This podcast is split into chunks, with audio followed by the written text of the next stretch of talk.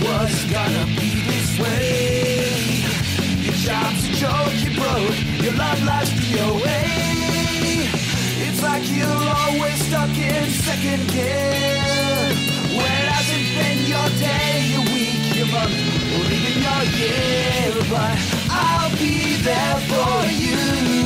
When the rain starts to pour,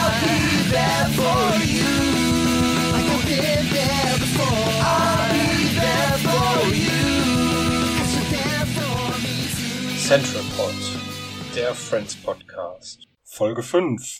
Herzlich willkommen, liebe Hörerinnen und Hörer. Mein Name ist Philipp und am anderen Ende der Leitung sitzt Mike. Hallo Mike. Moin. Hallo Philipp. Wir sprechen hier über Friends. Heute sprechen wir über die Episoden 9 und 10 der ersten Staffel und da wird es festlich. Richtig. Äh, ich glaube, das ist, jede Serie braucht immer eine Musical-Folge und äh, jede Staffel einer Serie braucht immer eine Thanksgiving-Folge, zumindest wenn sie aus den USA kommt und darum dreht sich das gleich in der ersten der beiden Episoden. Ja, ich hatte ja schon in einer der letzten Folgen angekündigt, dass mich das auf jeden Fall ähm, die Aufnahme heute hungrig machen wird und da wollen wir mal sehen, weil so lecker ist das Essen ja nicht, was es hinterher vielleicht gibt. Vielleicht, genau. Ein, ein, ein Weg voller Hindernisse bis zu diesem Essen. Ja. Mir ist bei der Recherche was aufgefallen. Ist dir was bezüglich der Ausstrahlungsdaten aufgefallen? Bei eigentlich beiden Folgen, die wir heute besprechen werden? Oh, nee, Nee. Hm. erzähl. Okay. Also, ich kann ja mal einmal den Serientitel, nee, den Folgentitel sagen. Mm, Im Deutschen aufgeblasen und im Moment, bin ich hier, ich bin doch hier falsch, oder? Nee, ist völlig richtig. Ähm, Im Englischen The One Where the Underdog Gets Away.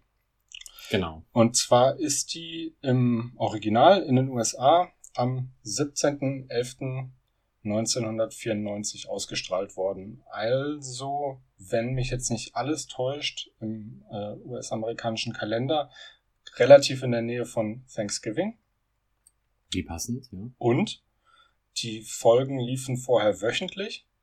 Die nächste Folge ist aber erst am 15.12.1994 auf, äh, nicht aufgenommen, sondern ausgestrahlt worden. Und da geht's um Silvester und da haben wir jetzt in der Folge eine relative Nähe zu Silvester. Also es ist fast ein Monat Pause bei der Ausstrahlung gemacht worden, damit es thematisch in die Zeit passt. Was kannst du denn da für Gründe geben? Also natürlich, dass die Episoden eben zu den Festen passen, ja, aber war da vielleicht irgendwas? Keine Ahnung. Das wäre der einzige Grund, der mir jetzt einfallen würde. Ich weiß ja nicht, ob es vielleicht ähm, irgendwelche, ja, wahrscheinlich gibt's nicht, irgendwelche Klassiker, die zu der Zeit ausgestrahlt Ist da irgendwas mit Football vielleicht? Ja, ich irgendwie sowas, ne? Oder der die, die US-Variante des Brennpunkts wegen Winterkälte oder so, ich weiß es nicht, keine Ahnung. Das müssten, hätten wir natürlich vorher mal recherchieren müssen, es tut mir leid. Ich war schon stolz genug, dass mir das aufgefallen ist. Sehr gut. Und ich dachte eigentlich nur, das ist wegen der Feste. Äh, Also es liegt ja auch nahe, gerade so wie du es schilderst, also dass Thanksgiving zu Thanksgiving ausgestrahlt wird, macht ja inhaltlich sowieso Sinn. Und eine Silvesterfolge dann schon im Ende November zu bringen, wäre irgendwie eigentlich auch ein bisschen merkwürdig. Ja. Das stimmt. Und wenn ich solche Folgen auch von anderen Serien, die dann in Deutschland natürlich nicht pünktlich zu den Festen laufe, wenn ich zum Beispiel eine Weihnachtsfolge von einer Serie sehe, dann finde ich das irgendwie immer gut, auch wenn es mitten im Jahr ist. Das gefällt mir. Ja, aber es wäre Weihnachten schon schöner, muss man ja auch sagen. Ja, dann kann man sie ja nochmal gucken. Okay. Gut. Beginnen wir mit der Folge. Machen wir. Was hast du denn, also du hast es wahrscheinlich gewusst, ich habe natürlich, als ich den Episodentitel las, gedacht, hm, ich bin auch mit dem Deutschen und dem Englischen nicht wirklich weitergekommen. Also im Deutschen aufgeblasen, das ist ja auch noch vielleicht eine Person, die sich selber aufbläst und zu wichtig nimmt. Im Ja, Englischen war ich völlig verloren, da hatte ich überhaupt keine Ahnung mehr. also aufgeblasen ergibt auch jetzt für mich nur nicht so richtig viel Sinn. Hm, Also die Figur, die abhanden kommt, ist ja ein Ballon und der ist aufgeblasen, aber ja, das Sehr holprig. wirkt für mich sehr an den Haaren herbeigezogen. Und ähm, The One Where the, uh, the Underdog Gets Away, da musste ich jetzt gerade tatsächlich nochmal nachdenken, aber dann fiel mir ein, dass, dass dieser Ballon halt der Underdog ist. Ja. Das ist doch richtig, ne? Ja. Genau, aber wie gesagt, das äh, hätte auch ein US-amerikanischer äh, Zuschauer wahrscheinlich nicht schon vor Abschluss folgern können, worum es da genau geht. Ich weiß jetzt nicht, wie, wie gleich diese äh, Paraden jedes Jahr sind. Ob da jedes Jahr der Underdog bei ist und wie bekannt überhaupt die Figur ist. Hm. Nun gut, das werden wir wahrscheinlich auch unseren zahlreichen Hörern nicht entlocken können, es sei denn, da hat zufällig jemand das tatsächlich schon mal live miterlebt. Ja, gebt uns Bescheid. Aber im Intro haben wir einen relativ bekannten Gaststar. Richtig, und zwar Willy Tanner. Äh, Max Wright ist kürzlich erst verstorben Mhm. und hatte nach seiner äh, sehr großen Rolle in Alf hier einen kleinen Gastauftritt als Rachels Chef. Er taucht das erste Mal auf in dieser Folge und wenn mich nicht alles täuscht, werden wir ihn auch zumindest nicht mehr allzu häufig sehen. Mhm. Und äh, 26. Juni habe ich mir hier aufgeschrieben, ist er verstorben und ist immerhin 75 geworden. Das hätte man ja zwischendurch auch nicht unbedingt gedacht, Naja. wenn man sich so angeguckt hat, was er so getrieben hat. Ähm, aber wie du es jetzt gerade schon gesagt hast, äh, wir, wir treffen auf Max Wright, beziehungsweise heißt er in der Serie Terry. Ähm, er ist Rachels Chef im Central Park, also wir sind auch mal wieder zu Beginn der Serie im Central Park. Und Rachel hat eine ziemlich gute Idee, nämlich ihren Chef mal nach einem kleinen Vorschuss zu fragen. Genau, und da erfahren wir auch gleich, worum es in der Folge geht, nämlich um Thanksgiving im Allgemeinen, weil sie möchte diesen Vorschuss von 100 US-Dollar dazu verwenden, Thanksgiving mit der Familie zu verbringen und quasi damit ihre Reisekosten zu bestreiten. Es geht nur um die Fahrt, also die Familie fährt zum Skifahren nach Vale. Ähm, so wie ich das jetzt im Kopf habe, ich hatte es nachgeguckt, ich glaube in Colorado. Mhm. Und da kommt sie tatsächlich für 100 Dollar hin und zurück. Das ist ja schon, das ist nicht schlecht, habe ich mir gedacht eigentlich. Da kann man hier, naja, mit der Bahn, Ist aber ja auch schon ein paar Jahre her, ne? Wer weiß, Stimmt. wie die Kosten sich da entwickelt haben. das stimmt natürlich. Ähm, Willi steht in meinen Notizen. Ähm, Terry äh, ist nicht so richtig begeistert von der Idee und sagt ihr auch eigentlich direkt warum. Oder, naja, er sagt ihr tatsächlich, er findet, sie ist eine schlechte Kellnerin. Und ähm, Rachel liefert auch direkt den Beweis. Sie ist erstmal eigentlich nicht davon überzeugt. Sie sagt, dass sie durchaus das Gefühl hat, besser zu werden und fragt aber dann ähm, ins Central Park rein. Hier war doch irgendwer, der gerade einen Kaffee wollte und äh, es melden sich natürlich alle und ähm, Terry sieht sich bestätigt und es wird von ihm zumindest keinen Vorschuss geben für ähm, die Skiferien. Also ich glaube, sie hat das sogar ähm, noch als positiv empfunden, dass sich alle melden und das für sich so übersetzt mit siehste, ich bin hier das Verkaufstalent. Tatsächlich war es aber halt so, dass die sich alle gemeldet haben, weil sie schon ewig darauf warten, endlich den Kaffee zu bekommen. Also von daher war das, wie du schon sagst, kein Ruhmesblatt für sie. Nee, überhaupt nicht. Ähm, dann kommt der Vorspann und nach dem Vorspann sind wir weiter im Park, wo Rachel jetzt eine neue Idee hat, die eigentlich sogar noch besser ist. Das ist schon sehr verzweifelt, ne? Also Sie, ja, ja, also auf die Idee muss man tatsächlich erstmal kommen. Ich weiß jetzt nicht, was so in in USA die Regel für äh, Trinkgelder ist, ähm, wie viel man da so gibt. Auf jeden Fall versucht sie, Vorschüsse auf ihre Trinkgelder zu bekommen. Und ähm, ich stelle mir vor, dass sie da viele Leute oder zumindest ein paar sehr großzügige finden muss, die ähm, ihr 100 Euro Vorschuss für Trinkgeld vom Kaffeeverkauf zusammen ähm, klamüsern. Ja, und sie ist tatsächlich ähnlich erfolgreich wie bei Terry, also das geht nicht gut aus. Und äh, der eine, den man sieht, den sie fragt, der ist dann auch relativ empört und relativ schnell weg.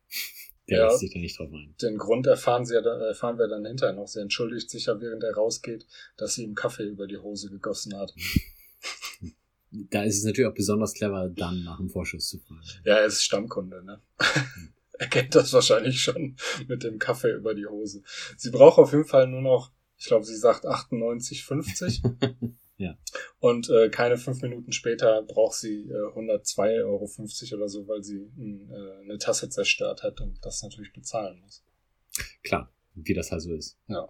Ist niemand versichert oder so oder ist einfach mal egal, wenn eine Tasse kaputt geht. Ja, bei Rachel wahrscheinlich nur nicht. Dann kommt Monika herein und berichtet, dass äh, ihre, also ihre und Ross Eltern über Thanksgiving verreisen nach Puerto Rico.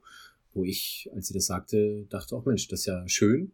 Ross war aber gänzlich anderer Meinung. Äh, für ihn gehört scheinbar Thanksgiving der Familie. Das ist vielleicht auch so ein US-Ding, was sich hier bei uns nicht so ganz erschließt. Also wahrscheinlich ist es ähm, dann doch eher unserem Weihnachten gleichzusetzen. Und ähm, dementsprechend konnte er das nun gar nicht glauben, dass seine Eltern ihn über Thanksgiving nicht zu sich einladen oder ihn besuchen und muss erstmal Mama anrufen. Ja, das ist eine äh, Szene gewesen, die ähm, kriegen wir so ähnlich später nochmal zu sehen. Nämlich als ähm, Monika, oder ist es da andersrum? Nee, ich glaube, da kommt auch Monika ins Park rein also nicht jetzt in dieser Folge, ähm, und erzählt, dass die Eltern das Haus verkaufen wollen. Und da ist Ross auch ganz entsetzt und äh, ruft auch erstmal an, weil das nicht glaubt. Ähm, das ist eigentlich, eigentlich ganz lustig. Ähm, ja, wie er immer eigentlich, also die Eltern irgendwie für, für unfehlbar ja auch in dem Fall hält, das würden die sich niemals erlauben. Und was Monika erzählt, kann ja nicht stimmen. Anschließend betritt Joey den Raum und ist übermäßig stark geschminkt, habe ich mir aufgeschrieben. Ja, er trägt äh, auf jeden Fall, ja, ich glaube, es ist Rouge. Er hat auf jeden Fall ganz, ganz rote Wangen und äh, ja, das ist das, was so fast clownsmäßig direkt ins Auge sticht. Und zwar, weil er jetzt nicht mehr nur Schauspieler ist, sondern auch noch Model. Was erstmal ganz toll klingt. Mhm. Ähm, das Aber kommt dann, er ist nämlich Model für Gesundheitsplakate was Phoebe zu der fantastischen Aussage bringt, ach, der Asthma-Junge, der ist wirklich süß. Vor allem kommt ja teilweise so rüber als, ähm, also sie sagen die Gesundheitsboys, oder zumindest so was ähnliches, kommt teilweise so rüber, als würden die Werbung dafür machen, wie gesund sie sind und nicht wie krank sie sind. Ähm, was sich ja hinterher als, als schlimmer Trugschluss erweist. Mhm. Ja, sie, sie fragen Joey dann natürlich logischerweise, ähm, wofür er denn Modell stehen soll.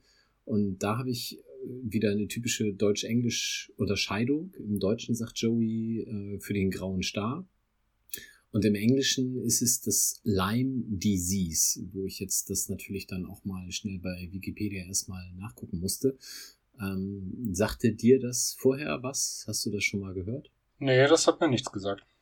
Also Lyme Borreliose, eine Infektionskrankheit, die durch ein Bakterium oder verwandte Borrelien aus der Gruppe der Spirocheten ausgelöst wird.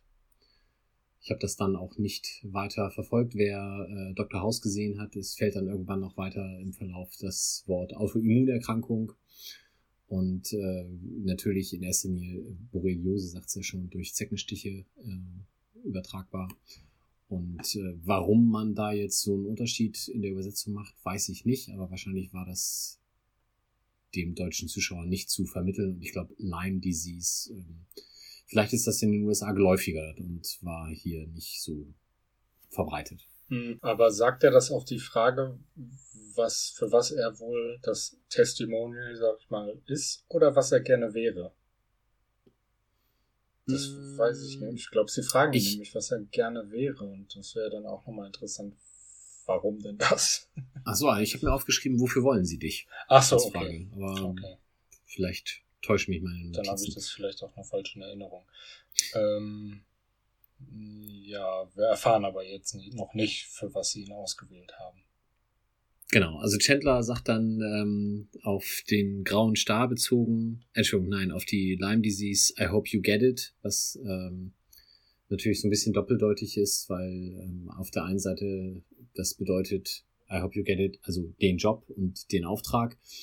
Ähm, auf der anderen Seite im Deutschen sagt er halt, ich hoffe, du wirst ein großer grauer Megastar, was natürlich nach dem grauen Star auch ein eher schlechtes Wortspiel ist und ähm, ja, vielleicht der Grund für die Unterscheidung bei der Krankheitsbenennung. Ja, Aber ja, ich hoffe, du bekommst es. Hätte auch funktioniert. Und ist ein Witz, der hinterher auch nochmal aufgegriffen wird. Mhm. Mm, inzwischen erklärt sich Monika bereit, das äh, Thanksgiving-Essen für Ross auszurichten, weil der wiederkommt und ähm, die schlechten Nachrichten bestätigt und völlig am Boden zerstört ist, weil das Essen von seiner Mutter eben für ihn ähm, untrennbar mit äh, dem Fest verbunden ist, was man ja auch in späteren Folgen noch in ähm, Rückblenden sieht. Da wird ja bei den Gellers wird äh, Thanksgiving ja immer groß gefeiert. Ja, und immerhin, wie du schon sagst, Monika erklärt sich bereit, Kartoffelbrei mit Klümpchen zu machen. Also die Klümpchen sind scheinbar ganz immens wichtig. Ja, die sind Teil von dem Ganzen.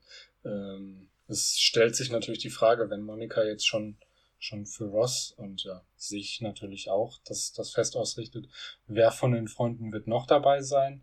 Ähm, Rachel hat andere Pläne, wie wir ja schon wissen, die will Skifahren. Joey sagt es, glaube ich, auch direkt, dass er zu seiner Familie fährt. Mhm. Und Phoebe kann nicht, weil sie mit ihrer Oma feiert und dem Freund. Und der lebt in einer anderen Zeitzone. Und die feiern einfach an einem anderen Datum Thanksgiving.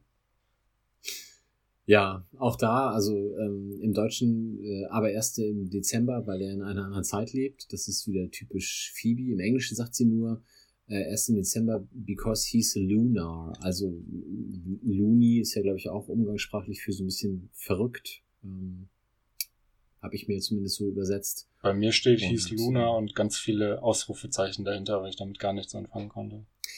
Ja, also ich habe das auch äh, gegoogelt. Du, du findest da nicht wirklich eine gute Übersetzung für. Also ich, ich kenne halt ne? nur das. Ja, genau. Und, und Looney ähm, ist ja auch hier Looney Tunes und so. Ähm, da habe ich das dann für mich so ein bisschen mit ähm, verrückt, bescheuert, spleenig, wie auch immer mhm. übersetzt.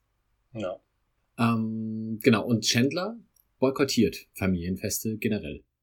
Aus Prinzip. Ja, er erzählt aber noch nicht warum. Nee, das aber Thanksgiving kommt nicht in die Tüte. Gibt's nicht. Da bleibt er alleine und macht komische Dinge. Ist komische Dinge, werden wir gleich noch erfahren.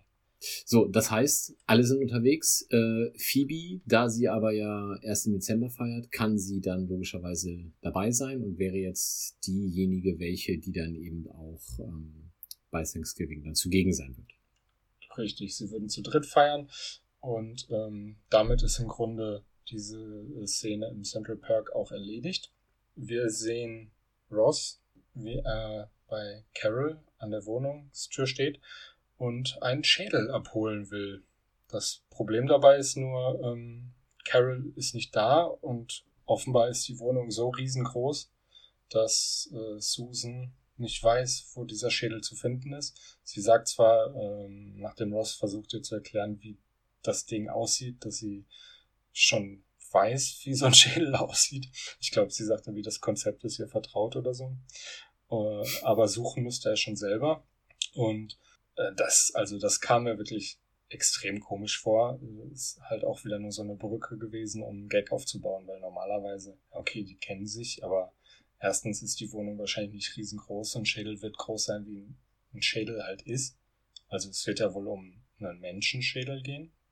Ja, ich habe mir auch noch aufgeschrieben, merkwürdiges Gespräch und eben, dass sie ihn fragt, wie der Schädel denn wohl aussieht, wo ich auch also wirklich gedacht habe, was die sich wohl beim Drehbuchschreiben dabei gedacht haben. Also das ähm, die Frage war wirklich sehr, sehr bescheuert. Ja, aber wie gerade schon gesagt, ähm, ist, glaube ich, nur um die Brücke für den nächsten Gag zu bauen, den sie tatsächlich leider, leider, leider im Deutschen auch echt versaut haben.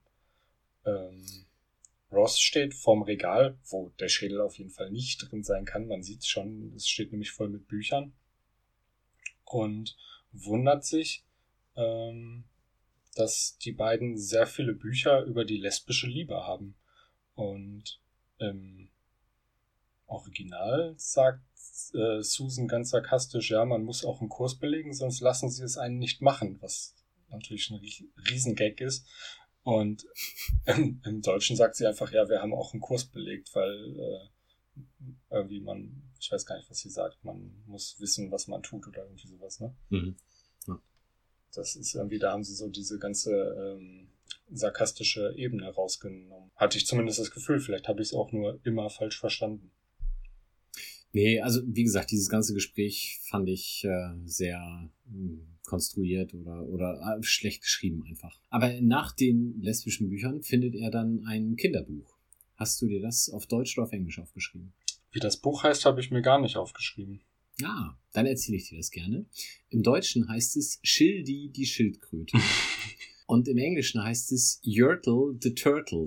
Und dieses Buch gibt's tatsächlich. Im Deutschen Schildi die Schildkröte gibt's nicht. Aber Yertle the Turtle ist tatsächlich ein äh, englisches Kinderbuch, was man käuflich auch im Buchhändler deines Vertrauens erwerben kann. Und das haben sie nicht übersetzt. Das haben sie übersetzt mit Schildi die Nein, Schildkröte. das Buch. Äh, äh, das Buch, ich glaube, das ist so ein also 0815 Kinderbuch, dass so. man das nicht ähm, in die Welt bringen musste. Gut. Aber ich habe es mir nicht gekauft. Ich habe da jetzt auch keinen Bedarf. Ähm, auch das ist aber im Grunde ja, also genau, äh, diese ganze Kopf-Schädel-Suchgeschichte und äh, lesbische Liebe, haha, ähm, soll halt alles nur darauf hinausführen, dass er dieses Buch findet, weswegen er halt auch im Buchregal einfach suchen muss. Da hätte es vielleicht irgendwie mehr Sinn gemacht, wenn er bei, äh, wenn er Carol ein Buch geliehen hätte, aber naja, wir sind ja hier nicht die Drehbuchschreiber. Ähm, und es soll im Grunde nur dazu hinleiten, dass ähm, Ross rausfindet, dass Carol dem ungeborenen Kind äh, dieses Buch vorliest. Ja, heutzutage unter werdenden Eltern, glaube ich, gang und gäbe, zumindest, dass man mit Kindern redet. In der ganzen Art und Weise, wie es da dargestellt wird, war das scheinbar 1994 noch völlig bescheuert. Zumindest ist das das, was Ross ganz offensichtlich denkt. Also er, alles in seinem Gesicht sagt, die Frau ist völlig Die verrückt. ist wie Phoebe, denkt er. fragt sie denn aber, redest du denn auch über mich? Und da hat sie einen sehr schönen Namen, den ich mir jetzt nur auf Englisch Ah, aufgeschrieben das ist habe. gut. Ich habe ihn nur auf Deutsch. Ah, okay, dann fang du an. Bobo der Samenspender. Okay, das ist eins zu eins übersetzt, also Bobo the Sperm Guy ist es dann im Englischen. Sperm Guy finde ich äh, eigentlich noch ein bisschen besser. Ja. Und dann kommt eine Sache, das habe ich so auch nicht erlebt. Äh, Ross knickt eine Pflanze um. Im Deutschen sagt er dazu Blütenstaub. Im Englischen sagt er gar nichts. Also da hat man, warum auch immer, in der Übersetzung gedacht, Mensch, lass ihm doch dazu noch irgendwas sagen und fand scheinbar Blütenstaub aufgrund von Bestäubung und Sperm Guy irgendwie passend. Im Englischen knickt er nur die Pflanze um, was aber ohne was zu sagen auch sehr merkwürdig ist. Also wie gesagt, diese ganze Szene, Ross geht zu Carol und trifft Susan, ist ein Mysterium für mich, was die sich dabei gedacht haben. Ja. Ähm, diese Pflanzen-Umknick-Sache, ich bin mir nicht sicher, ob mir die irgendwann schon mal aufgefallen ist. Ich habe die jetzt beim Gucken, habe ich es halt gesehen. Aber ich glaube, das ist was, was mir immer irgendwie, irgendwie flöten gegangen ist. Da habe ich, das ist mir durchgegangen. Keine Ahnung, ganz komisch. Hm. Ähm, und auch das mit dem Blütenstaub kommt mir wirklich gerade komisch vor. Aber das ist ja auch so ein bisschen wie, wie der Hinweis, den uns der gute ähm, Ed Uckmann unterstrich Heise bei Twitter äh, bezüglich der ersten oder zweiten Folge gegeben hat, wo auch ähm, so, ein, so eine Sache drin ist, allerdings in ähm, beiden Varianten, dass die äh, Figur, ich glaube, es ist in dem Fall Phoebe, redet, aber es kommt nichts mehr. Und hier haben sie quasi wie bei alten Bud Spencer und Terrence, Terrence Hill Filmen einfach noch eine Zeile hingelegt, wo im Grunde nichts ist. Das ist ja schon irgendwie, ja, komische Entscheidung. Ja, anschließend sind wir in Monikas Apartment und Ross ist empört und teilt diese Empörung seinen Freunden mit. Mit dem schönen Satz, I should get some belly time too. Ja, ähm, ich glaube, Phoebe will ihm dann auch ein bisschen erklären, also tatsächlich praktisch zeigen, dass das Kind tatsächlich was hören kann, auch im, im Bauch. Und es wird so eine kleine Szene ähm, ja ange, angeteasert, die wir auch später im Verlauf der Folge noch zweimal, glaube ich, sehen werden.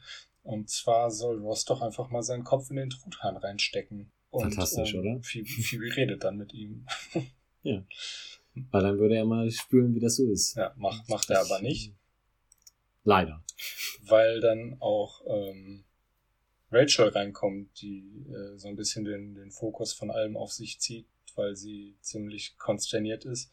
Ähm, ihr Trinkgeldplan hat genauso wenig funktioniert wie ähm, der Plan mit dem Lohnvorschuss.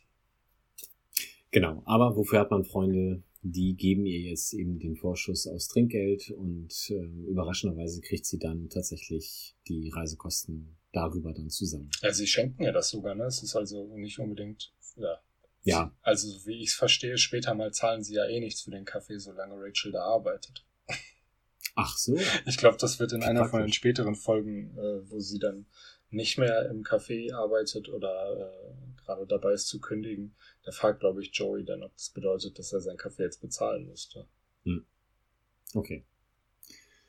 Ja, also auf jeden Fall ähm, ist sie natürlich sehr glücklich. Monika hat hingegen ein Essenszutatenpaket, habe ich mir aufgeschrieben, für Chandler zusammengestellt, ähm, weil er ja ähm, eben nicht teilnehmen will. Und Rachel nutzt die Gelegenheit, jetzt endlich mal zu fragen, warum er denn Thanksgiving so hasst. Ja, hast du dir dann aufgeschrieben, was in dem, was in dem Paket drin ist? Nee, habe ich nicht. Fischstäbchen, Tütensuppe, Schmelzkäse, Brühwürfel und Zwiebeln sind es auf Deutsch. Und ähm, es ist ein bisschen anders im Original. Da ist es Tomato Soup, Grilled Cheese Fixins, keine Ahnung, was das ist, und eine Family-Sized Bag of Funyuns. Das irgendwie so eine Chips-Art Zwiebelringe oder sowas. Also er kriegt im Mhm. Original Brühwürfel und Zwiebeln. Das ist ja, eigentlich fast noch ein bisschen besser. Klingt auf jeden Fall auch sehr verzweifelt. Wäre im Deutschen wahrscheinlich eine Dose Ravioli passender gewesen. Hm. Für den alleinstehenden Mitzwanziger. Ah, genau. Aber wie du gerade schon gesagt hast, ähm, Rachel fängt an, mal nachzuhaken und ähm, er erzählt dann die Geschichte. Alle sind genervt erstmal, weil jeder außer Rachel die Geschichte schon kennt. Ähm, du wahrscheinlich Genau, jetzt also auch. Genau, also Monika schüttelt den Kopf und als Chandler dann sagt, ich war damals neun und ausholt zur Geschichte, brechen alle anderen wirklich zusammen. Und ähm, er erzählt dann eben, dass er damals an Thanksgiving Kürbis im Mund hatte, als seine Eltern ihm sagten, dass sie sich trennen würden. Und das führte dazu, dass er spucken musste und seitdem ist er mit Familienfesten durch. Also man kann sich das schon vorstellen, durchaus ein traumatisches Erlebnis. Ähm, ich glaube aber, es wäre auch ohne Kürbis im Mund nicht sonderlich viel besser gewesen. Wahrscheinlich nicht. Und ähm, da hätte es ihm dann, ja, okay, es passt halt gut zu dem Fest. Also es passt nicht zu dem Fest, aber ähm, das ist halt so ein, so ein richtiger Anker, den man nicht vergisst, wenn es jetzt irgendein zufälliger Tag gewesen wäre, wäre es halt nochmal, ähm, ja, zumindest nicht so an diesem Datum verwurzelt. Mhm. Ja. Hätte ja auch irgendwas mit Football sein können, aber war es halt nicht. Wäre ihm ja dann auch wahrscheinlich egal gewesen. Dann hätte, ja, er kriegt ja wahrscheinlich die Footballspiele nicht so mit und dann wird er nicht jedes Jahr daran erinnert. Wir kennen ja, Ja. wir kennen ja Chandler. Er interessiert sich ja auch nicht fürs äh, Thanksgiving Footballspiel, sondern für die Parade. So, und dann schwenken wir an eine, glaube ich zumindest, neue Location, nämlich den U-Bahn-Schacht, beziehungsweise die U-Bahn-Station, wo wir Joey sehen, der eine Frau anspricht nach dem Motto, Mensch, wir kennen uns doch. Ähm, irgendwie beruflich, dann kommt er drauf, das muss irgendein Werbeding gewesen sein. Und dann sagt er im Deutschen, war es die Bikini-Werbung? Ich bin der Parfum-Junge. Ja, und im Original sind sie beide die äh, Parfum-Menschen, die das so im, Mhm. im Kaufhaus die Leute ja nicht direkt einsprühen, aber die es denen anbieten. So habe ich es zumindest Genau. verstanden, wie wir es ja auch, wie wir, also in der Rolle sehen wir ihn ja später auch nochmal. Genau, er sagt also im Englischen at Macy's, Fragezeichen, und dann You are obsession, I am Aramis. und sagt ihr, wie toll sie das gemacht hat und wie fantastisch sie riecht und welches Parfum das denn aktuell sei. Und da sagt sie dann, das ist gar kein Parfum, was natürlich ihn erst recht dahin schmeißen lässt. Und man sieht die beiden quasi schon gedanklich im Bett verschwinden. Er will sie gerade einladen, irgendwo hinzugehen. Sie sagt ja, sie steht auf und dann läuft sie mehr oder weniger Standepede weg. Ja, weil sie nämlich, ähm, also ihr fällt tatsächlich sehr plötzlich ein, dass sie noch was Wichtiges vorhat. Ähm, auf Joys Nachfrage und was zögert sie so ein bisschen. Das kommt dann nicht mehr ganz so spontan. Ähm, aber sie sagt dann, ja, äh, gehen. Mhm. Der Grund ist. Und weg. Ja, genau, und ist äh, relativ schnell weg. Und den Grund sehen wir dann hinter Joey, nämlich ist seine Plakatkampagne endlich, endlich veröffentlicht worden und ihm wurde eine Krankheit zugewiesen. Genau. Im Englischen ist es ein Venereal Disease. Auf Deutsch übersetzt wäre das dann eine sexuell übertragbare Erkrankung. Und sehr zu seinem Unwillen ist natürlich nicht nur diese eine U-Bahn-Station damit gepflastert, sondern wirklich die ganze Stadt voll mit diesen Plakaten. Genau, es steht drauf, äh, es wird übersetzt mit, äh, was Mario dir verschweigt, Geschlechtskrankheiten. Und was du gerade schon gesagt hast, es wird flächendeckend plakatiert und so wie es aussieht, auch in Schaufenster gestellt und ja, also es ist extrem. Es wird uns wirklich gezeigt, dass man nicht durch New York gehen kann oder zumindest nicht durch Manhattan, ohne dieses Plakat zu sehen. Offensichtlich haben es auch wirklich alle gesehen, denn als er dann das Central Perk betritt, haben alle doch Schwierigkeiten, ernst zu bleiben. Er fragt dann auch nur, ob es denn alle wirklich schon gesehen haben. Und es kommt ein für ihren, für, für ihr Wesen durchaus humorige Aussage von Phoebe, die sie, glaube ich, auch tatsächlich mal wirklich so sarkastisch meint, wie sie es ausspricht, nämlich, ach, wir lachen nur so, du weißt doch, wie ansteckend das sein kann. Ja, genau. Und ähm, das, ja, trifft natürlich dann schon ihn nochmal hart. Das meinte ich ja gerade, dass das im Grunde dieser Witz ist, ähm, auf den zumindest im Original schon Chandler abzielt mit Ich hoffe, du kriegst es. Äh, mhm. Hope you get it oder was er sagt. Wir sehen diesen Zusammenschnitt. Äh, sehen wir den jetzt? Nee, Moment. Den sehen wir, nachdem, sie, äh, nachdem er im Park war. Alle haben das schon gesehen, äh, lachen ihn aus. Wir sehen auch im Hintergrund Gant herumstehen. Und ähm, nach dieser Parkszene sehen wir den Zusammenschnitt, dass es jetzt wirklich überall hängt. Und Joey kommt in die Wohnung, ist völlig am Boden zerstört und ähm, ja, will dann jetzt doch äh, Thanksgiving mitfeiern, weil seine Familie ihn nicht da haben will, weil sie denkt, er hätte einen Tripper. Sagt er. Also im Englischen sagen sie, äh, oder sagt er, sie denkt, die Familie denkt, er hätte VD, also Venereal Disease. Und im Deutschen hat man das dann mit Tripper ein bisschen plastischer übersetzt. Ja, wahrscheinlich auch, weil es einfach kürzer ist und besser zu, also zu den Lippenbewegungen von VD passt und ja. Äh, da wüsste ich jetzt nicht, was man im Deutschen nehmen könnte, was dann wirklich auch jeder versteht. Ja, nee, passt schon. Anschließend kommt die Thanksgiving-Parade. Und wenn ich mir das richtig aufgeschrieben habe, sind wir danach wieder in Monikas Apartment und sind jetzt schon an Thanksgiving. Und Ross ist halt immer noch furchtbar, furchtbar traurig, weil er eben an Thanksgiving nicht bei Mom ist. Und ähm, Monika sagt, jetzt reiß ich mal zusammen und ähm, meckert so ein bisschen mit ihm. Was ihm direkt dann so ein bisschen Original-Thanksgiving-Gefühl gibt, weil äh, sie sich in die Mutter verwandelt durch das Meckern. Genau, da fühlt er sich dann schon doch eher wie zu Hause. Im Hintergrund, ähm, ich weiß nicht, ob dir das aufgefallen ist, Phoebe macht sich ja dann an den äh, Kartoffeln schon zu schaffen. Das wird ja dann später nochmal kurz Thema. Äh, sie stampft die Kartoffeln mit einer Art Mixer. Das war irgendwie seltsam. Das habe ich nicht gesehen. Aber so, so, so, so ein Stab. Ja, genau. Okay, nee, habe ich nicht. Aber sie werden ja dann auch ganz fein, was ja dann das Problem für Ross ist, der ja gerne Klümpchen mhm. haben wollte. Ja. Rachel kommt freudig herein mit dem Busticket, welches sie sich jetzt ja kaufen konnte von dem Geld der Freunde und will packen, während Chandler auch da ist, aber eben nur in der Tür steht und sich nicht so richtig in den Raum hinein bewegen möchte. Ja, er bleibt auf Distanz von der festlichen Stimmung und als Phoebe ihn dann mit einer fliegenden, mit einem fliegenden Kürbiskuchen verarscht, ähm, haut er ab, wobei ich den Witz nicht so richtig verstanden habe, wenn es denn einer sein sollte. Ich habe mir auch nur aufgeschrieben, macht einen Scherz über fliegenden Kürbis. Also ich habe das nicht War verstanden. es vielleicht ein äh, sich Übergebenswitz? Da fliegt der Kürbis? Vielleicht. Mhm. Mag sein.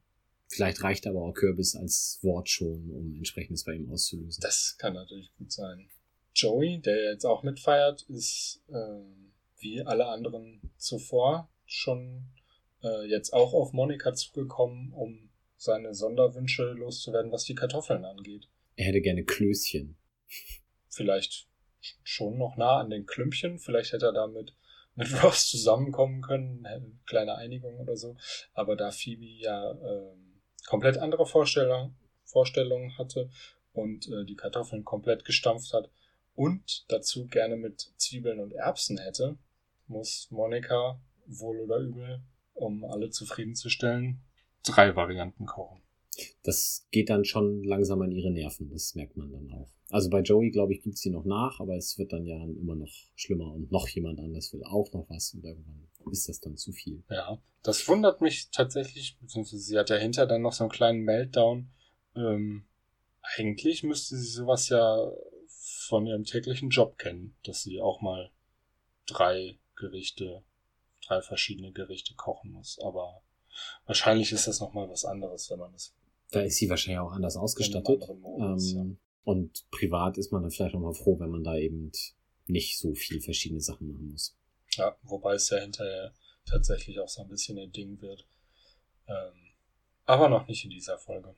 Genau, Ross verlässt die Location und begibt sich zu Carol, während wir jetzt feststellen, dass Phoebe eben den Kartoffelbrei, wie du schon sagtest, ohne Klümpchen gemacht hat, so wie sie das von zu Hause kennt.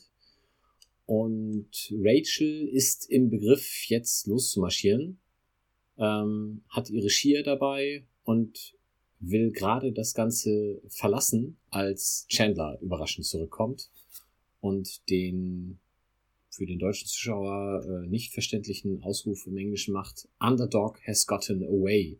Im Deutschen sagt er, der Superhund ist weg, er hat sich losgemacht. Und er überzeugt dann die Freunde doch mit aufs Dach zu kommen, weil sowas sieht man ja wirklich nicht jeden Tag, dass sich eine riesengroße, äh, ein riesengroßer Ballon einfach losreißt und durch New York fliegt. Und da sind alle dann wirklich so begeistert von, das sieht man nicht jeden Tag, da müssen wir aufs Dach. Ähm, Rachel interveniert zwar noch kurz, dass sie ja ihren, ihren ist es ihr Flieger, ich glaube ihren Flieger kriegen muss, aber lässt dann doch alles stehen und liegen und rennt als Letzte aus der Wohnung, nachdem Monika noch gerufen hat. Denk an die Schlüssel. Mhm. Das führt dann natürlich zum Chaos, wie nicht anders zu erwarten. Ich habe mir noch aufgeschrieben, dass äh, die Ortsbeschreibung von Chandler auch wieder den deutschen Zuschauer etwas weniger beansprucht oder nicht davon ausgeht, dass man sonderliche Ortskenntnisse hat. Ähm, Im Englischen schreit er nämlich, he broke free and was spotted over Washington Square Park. Ich denke, vom Washington Square Park hat man wahrscheinlich in Deutschland eher selten gehört und daher ähm, sagt er im Deutschen, vom Central Park hat er sich losgerissen und wurde erst wieder im Empire State Building gesehen. Ja, das ist gut, weil mir sagt der Park nämlich tatsächlich nichts. Mir auch nicht, aber da hat man dem deutschen Zuschauer eben dann auch, äh, ist man entgegengekommen. Ja, die Schlüssel, äh, da kommen wir dann gleich drauf zurück. Vorher sehen wir noch, wie, wir, wir sehen eine neue Schauspielerin, nämlich Carol, jetzt erstmals dargestellt von Jane Sibbett, als Ross da ankommt. Wir haben ja in der Folge 2 war es, glaube ich, ähm, festgestellt, dass da noch eine andere Schauspielerin, nämlich Anita Barone, die äh, Carol gespielt hat. Jetzt erstmals seitdem sieht man sie wieder und die Schauspielerin wurde eben ausgetauscht. Die Gründe dafür sind uns nicht bekannt, oder? Nee, keine Ahnung. Naja, haben wir auch, glaube ich, schon mal gesagt. wir sind immer, da haben wir immer noch nicht nachgeforscht. Ähm, ja, Ross fühlt sich sichtbar unwohl mit der Idee, da jetzt zu dem Bauch zu sprechen und ähm, weiß nicht so richtig, wie er es angehen soll, in welche Richtung, was jetzt der akustisch äh, beste Weg ist. Und ich glaube, er weiß auch nicht so richtig, was er sagen soll.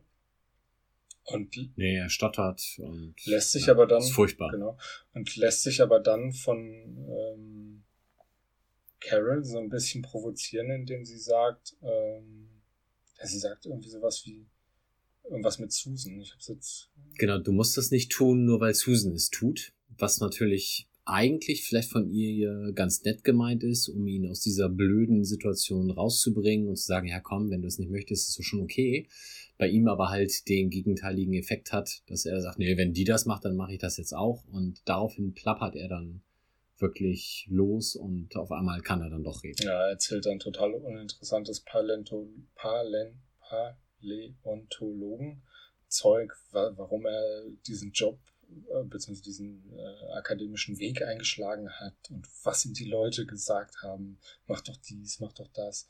Und ja, wo seine Freunde schon immer anfangen mit den Augen zu rollen, wenn er davon anfängt. Und ähm, ja, ich glaube, er merkt auch selber, dass es totaler Quatsch ist, aber es geht ja wahrscheinlich auch nicht darum, was man erzählt. Hauptsache man Dem Kind ist das egal, ja. Ähm, aber als er dann hört, dass Susan auch singt, ist er erstmal nochmal kurz entsetzt und findet das wirklich richtig seltsam. Und in dem, in dem Moment kommt Susan dann halt rein und auch da ist er direkt wieder so getriggert und fängt direkt an. Ja, er singt, ich bin dein Daddy, der ohne Busen. Erstmal ein Fakt. Sachebene.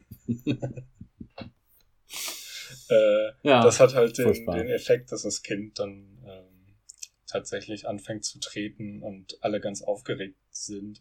Und ähm, wie in der Szene beim Frauenarzt schon, haben wir so eine kurze, kurze äh, Harmonieszene mit allen dreien. Ja, eine glückliche Familie. Ja, wobei Ross äh, es nicht sein lassen kann, Susan mal eben auf die Hand zu hauen. Mhm. Ja, die anderen sind von ihrem Hundeballon-Jagdausflug zurückgekommen, stehen vor der Wohnung, stellen relativ mitleidig fest, dass der arme Hund abgeschossen wurde. Und jetzt freut sich insbesondere Monika auf den saftigen Truthahn. Und dann stellt man fest, dass keiner die Schlüssel hat. Man könnte wirklich glauben, dass es ein echter Hund war, der abgeschossen wurde, so traurig wie sie sind. Naja, ich glaube, das ist schon ein einschneidendes Erlebnis, wenn man dieses Ding vielleicht auch seit Kindesbeinen an jedes Jahr sieht und jetzt miterleben muss, wie das Ding vom Himmel geholt wird. Vielleicht ja, trifft einen das dann doch härter, als es uns jetzt trifft. Das kann schon sein. Ähm, sie stehen auf jeden Fall im Grunde ein bisschen ratlos vor der Tür und Monika steht auch direkt vor der Tür und irgendwann, sie erzählen noch, wie, wie schlimm das jetzt war. Und irgendwann fragt Monika halt, worauf wir warten. Also ich glaube, sie fragt. Ähm, und es stellt sich raus, niemand hat den Schlüssel mitgenommen. Und ja, drinnen ist der Ofen an. Es droht natürlich jetzt die Katastrophe. Die Ofenkatastrophe ist Punkt A und Rachel braucht ja auch ihr Flugticket. Das ist Katastrophenpotenzial Punkt B. Ähm, Retter in der Not ist überraschenderweise Joey, der ja einen Zweitschlüssel hat. Das ist leider nur nicht ganz so einfach, wie es sich jetzt anhört. Er hat nämlich nicht nur einen Zweitschlüssel, sondern er hat eine ganze Schlüsselkiste.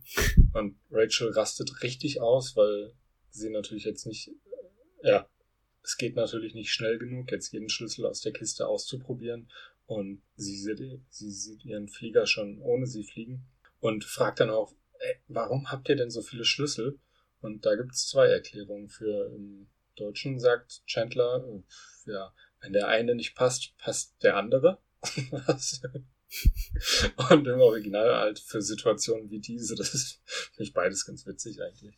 Ja, auf jeden Fall hilft es nicht. Also ähm, Rachel wird ihren Flieger wohl verpassen. Monika ist sowieso völlig außer sich. Und als die Tür dann endlich aufgeht, ist der Truthahn selbstredend verbrannt. Und in dieser doch eher bedrückenden, peinlichen, angespannten Situation kommt Ross herein, völlig fröhlich singend, was natürlich alle anderen nicht wirklich verstehen. Er singt äh, diese Zeile, die er irgendwie, ja, es ist so eine ganz, ganz seltsame Melodie.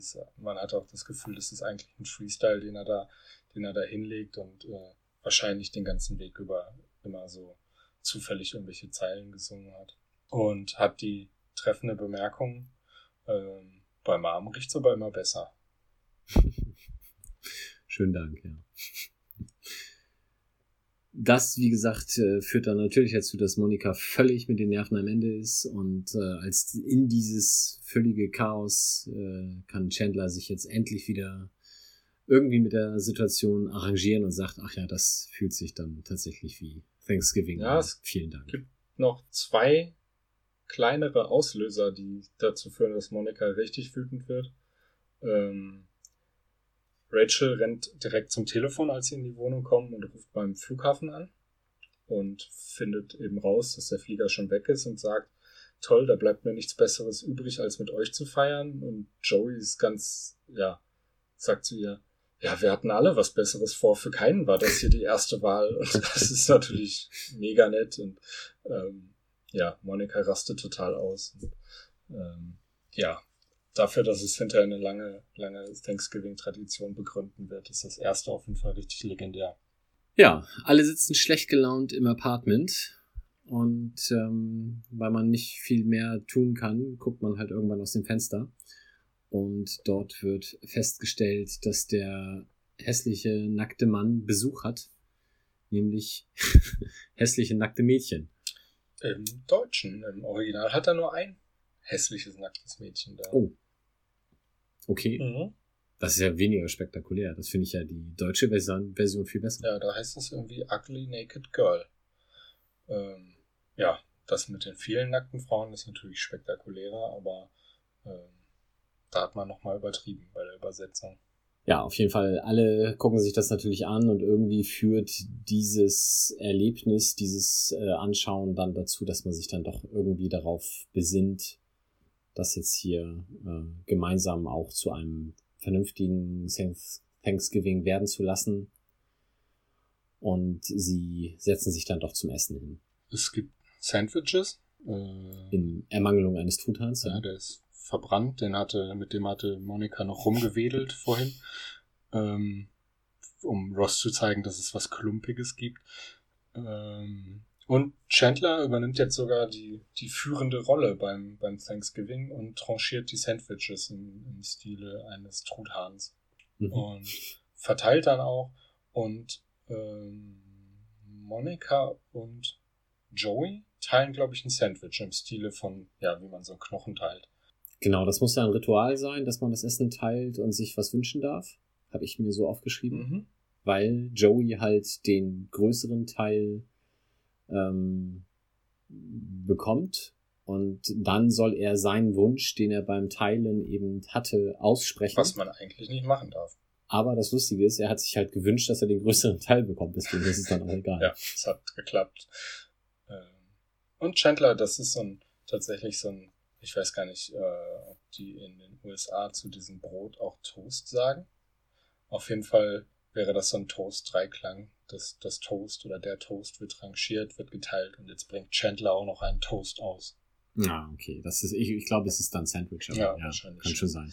Ähm, ja, damit sind wir eigentlich mit der Folge auch schon durch. Jetzt kommt nur noch die, schon ist gut, wenn ich mal gerade hier auf die, auf die Uhr gucke. Ähm, jetzt kommt nur noch die Abspannszene und wir kommen nochmal zurück zu Joeys Tripper. Er ist, ich glaube, wieder in der U-Bahn und Mhm. versucht dieses Plakat, das ist wahrscheinlich soll es das gleiche Plakat sein, was ihm vorhin die, die Tour versaut hat. Er versucht zu entfernen und reißt ähm, die obere Schicht ab und es wird einfach nicht besser, was da drunter steht. Zuerst verschweigt Mario Blasenschwäche, dann Gewalt in der Ehe, später Hämorrhoiden. Und Mhm. erst beim eins, zwei, dritten Mal abreißen oder beim vierten Mal ähm, wird es ganz gut für ihn. Da ist er dann ähm, dreifacher Tony-Preisträger. Ja, das ist so ein Musical-Preis oder Fernsehen. Ich weiß es gar nicht. Nee, Musik, glaube ich. Ja, Musical. Mhm. Ja, und wie wir ihn im äh, Freud Schauspiel schon gesehen haben, das ist durchaus berechtigt. hm, nun gut.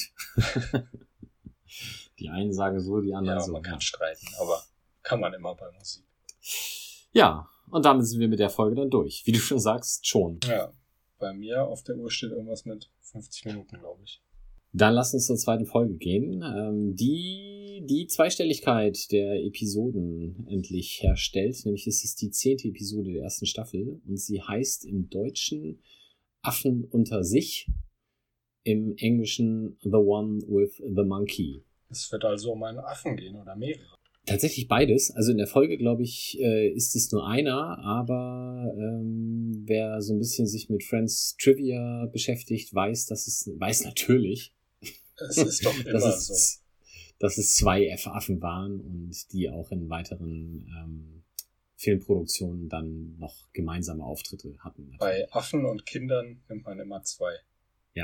Faustregel.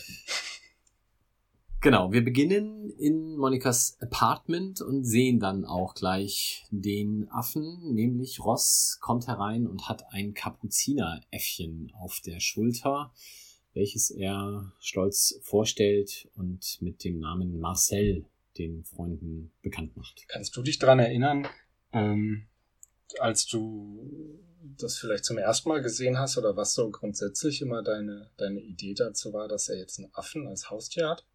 Hm, Wie meinst du? Nö, Ich- also, also das ist ja eher ungewöhnlich. Ich kann ja. es jetzt eher mal von mir sagen, ähm, weswegen ich die Frage stelle. Ich fand das eigentlich schon immer wahnsinnig bescheuert und unnötig. ja, Das aber du magst Ross ja auch nicht. Das ist stimmt, das ist damit begründet. Ja, das könnte daran liegen. Ähm, ja, aber irgendwie, also ich fand es tatsächlich schon immer komisch, dass er einen Affen hat. Ähm, er hat ihn ja auch nicht so lange. Ich glaube, das ist mir am Anfang nie so bewusst gewesen, wenn man das so ein bisschen durcheinander guckt und ähm, nicht so chronologisch einsteigt, dann sieht man immer mal wieder diesen Affen. Aber er hat ihn ja tatsächlich nicht so lange, was ich dann ähm, mit dem Wissen von heute, dass ich, also mit dem Wissen, dass er ihn nicht so lange hat, finde ich es dann auch nicht ganz so schlimm, aber ich fand es eigentlich schon immer bescheuert. Aber deine ähm, ja, negative Sichtweise wird lediglich von Monika geteilt. Die ist da nicht so begeistert von. Die anderen finden das alle cool. Ja. Er erklärt dann auch, warum er den Affen hat. Also äh, erstmal woher, von seinem Freund Bethel. Das findet Phoebe dann abscheu abscheulich, dass, äh, aber nicht, dass äh, dieser Bethel den Affen aus einem Labor gerettet hat, sondern dass eine Mutter ihr, ihren Sohn Bethel nennt. Da kann man ja auch nur recht geben. Das ist wirklich abscheulich. Und ähm, Ross erklärt dann aber auch, warum er jetzt einen Affen hat, nämlich weil äh, er seit der Scheidung in der Wohnung sehr alleine ist und ähm, wird dann, das ist jetzt ein Unterschied gewesen, äh, da weiß ich jetzt gar nicht genau, wie es im Deutschen war, äh, da kommt er irgendwann mit dem Sprichwort, äh, ihr kennt doch das Sprichwort, da beißt sich der Affe selbst in den Schwanz. Ich weiß nicht, ob er da vorher gefragt wird, äh, warum er sich nicht einen Mitbewohner sucht. Im Original wird er das auf jeden Fall gefragt und äh, sagt dann, er findet das äh, lächerlich, in einem gewissen Alter noch einen Mitbewohner zu haben. Und äh, also ich glaube, er, er sagt pathetic und spricht es aber nicht ganz aus, weil er dann merkt, ähm, ja, Mhm. Joey und Chandler sind im gleichen Alter und haben jeweils einen Mitbewohner und behauptet dann aber, äh, Perfett wäre Sanskrit für einen wirklich coolen Weg zu leben. Genau. Das ist in Deutschland haben sie es, haben sie es irgendwie komplett anders gemacht mit, äh, ja, irgendeinem Sprichwort, was einfach nicht viel Sinn ergibt. Genau. Ich habe noch ähm, Chandler äh, mir aufgeschrieben, weil der sagt im Deutschen, hey, irgendwie passt dieser Affe zu dir, während er im Englischen sagt, hey, that monkey has a Ross at his ass. Also nachdem der Affe ja auf der Schulter sitzt und quasi an seinem Hintern sich dann Ross anschließt. Ja. Ähm, ja. Und da habe ich mir jetzt an der Stelle, habe ich mir auch aufgeschrieben, wie die beiden Affen heißen, nämlich Monkey und Katie. Wir sind ja hier auch Bildungspodcast und müssen das an der Stelle dann natürlich ähm, sagen. Äh, David Schwimmer hat übrigens gesagt, dass er mit den Affen gar nicht so richtig warm wurde, weil die Trainer ihm zu wenig Zeit mit den Affen zugestanden haben. Ja, das ist ja auch, glaube ich, immer so ein, so ein Problem, die Arbeitszeit für, für Tiere. Ähm, da gibt's ja wahrscheinlich relativ strenge Regeln. Aber der Name Monkey ist natürlich ein bisschen einfallslos. Ist jetzt nicht so schlimm wie Bethel, aber äh, Ja. schön ist es auch nicht. Das stimmt.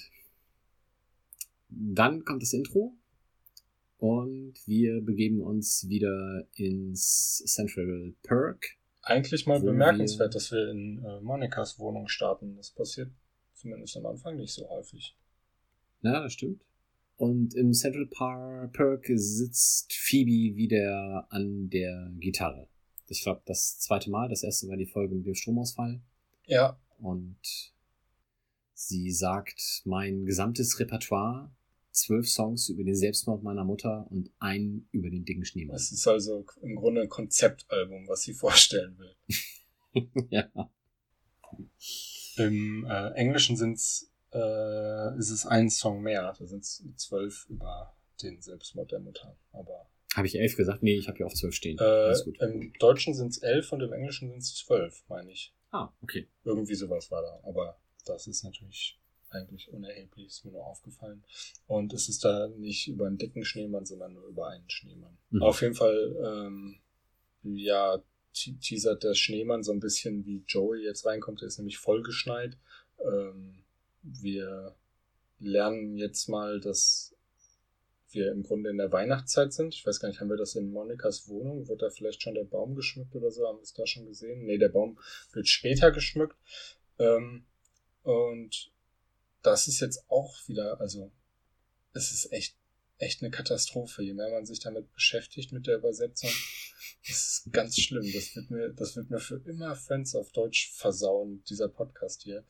Ähm, Joey kommt rein und ist wahnsinnig enttäuscht, weil er äh, schon wieder einen Job nicht gekriegt hat. Diesmal ist aber kein Schauspieljob, sondern geht es um einen Job als Weihnachtsmann und die Rolle, es wird so ein Kaufhaus-Weihnachtsmann sein und die Rolle hat er nicht bekommen.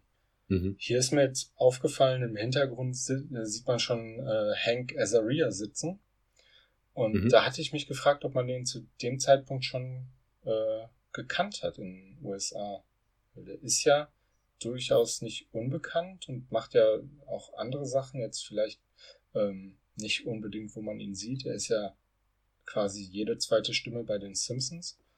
Ähm, aber da habe ich mich halt gefragt, ob man da schon hätte wissen können, dass der jetzt gleich hier eine Rolle spielt. Ähm, also er hatte so ein paar kleinere Auftritte. Also er hat zum Beispiel in Pretty Woman mitgespielt, was mir vorher auch nicht äh, sonderlich in Erinnerung geblieben ist. Ähm, und war ansonsten da zu dem Zeitpunkt halt schon fünf Jahre bei den Simpsons in- eine, eine Fernsehstimme. Aber ich glaube wirklich bekannt in dem Sinne wäre jetzt wahrscheinlich zu viel gesagt. Hm, Also, ja, schon Gaststar, aber ähm, der, Ich sehe gerade in Quiz Show hat er noch mitgespielt. Das ist, glaube ich, auch noch ein bekannterer Film, aber der ist auch erst 94 rausgekommen. Also das hm, wahrscheinlich nicht. Okay, also dann. wahrscheinlich war er da eher eher unter ferner liefen. hat er dann erst richtige, also Gesichtsbekanntheit erlangt durch, durch seine Auftritte da, mehr oder weniger. Ja. Ähm, es geht weiter mit einer Frage, die auch für mich eigentlich jedes Jahr ein Ärgernis ist, nämlich fragt Rachel nach Silvesterplänen. Es ist ja tatsächlich offenbar ähm, noch mehr als eine Woche Zeit und ich finde, vorher plant man da gar nichts, aber ähm, in dem Fall werden alle sauer, weil ähm, niemand jemanden hat, mit dem er ähm, den Silvesterabend feiern kann, beziehungsweise den man dann um 12 Uhr küssen könnte. Und Silvesterdates sind pauschal immer nervig und blöd. Und äh, Chandler schlägt daher vor, doch einfach komplett ohne Verabredung einfach zu sechs essen zu gehen. Was von daher auch gut passt, weil auch Rachel niemanden hat, weil Paolo, den es scheinbar immer noch gibt, der ist ja sowieso in Rom. Ja, das ist ja so ein bisschen die, die Bredouille, die er versucht zu lösen. Ne? Ähm, Silvesterdates sind blöd.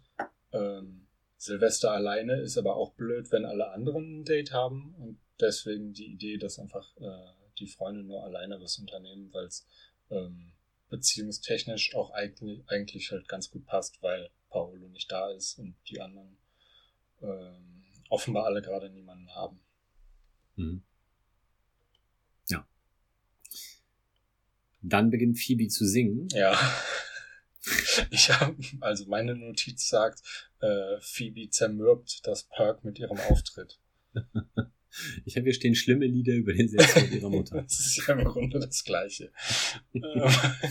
Aber was, was bei Konzerten immer sehr beliebt ist, ähm, zwei Leute unterhalten sich sehr laut, nämlich der eben schon ähm, genannte Hank Azaria, der äh, die Rolle des Davids spielt, und sein ähm, Freund oder Kollege Max. Der ist, glaube ich, äh, weniger bekannt und wird auch im weiteren Verlauf nicht ganz so viel äh, mehr gezeigt. Aber vielleicht hier noch so ein bisschen ähm, Gossip zu Hank Azaria. Ähm, erstens habe ich gelesen, er hat sogar zweimal selber für die Rolle von Joey vorgesprochen Hm. und war dann auch anfangs ein bisschen beleidigt, als er es nicht wurde, hat aber im Nachhinein wohl gesagt, okay, das hat er schon ganz gut Das gemacht. passt schon, ne? ähm, Das passt schon. Und äh, den deutschen Zuschauern vielleicht äh, bekannt ist er, weil er in Ray Donovan mitgespielt hat. Und, das war mir jetzt auch komplett neu, äh, er war ein Jahr mit Helen Hunt verheiratet. Ah. Ähm, wenn ich jetzt nicht völlig falsch liege, Helen Hunt, Hunt oh, die sehen wir doch auch noch in der Gastrolle, oder? Oh, das mag sein, da bin ich jetzt schlecht vorbereitet. Hat sie nicht bei dieser Serie die Hauptrolle gespielt, die im gleichen Universum wie Friends spielt, wo auch äh, Lisa Kudrow mitspielt? Wir sind sehr gut. Wenn du das sagst. Ich behaupte das jetzt einfach und wenn es eine andere blonde Schauspielerin war, dann ähm, bin ich halt wie die, wie die äh, deutschen Synchronregisseure und tausche einfach Schauspielerinnen aus.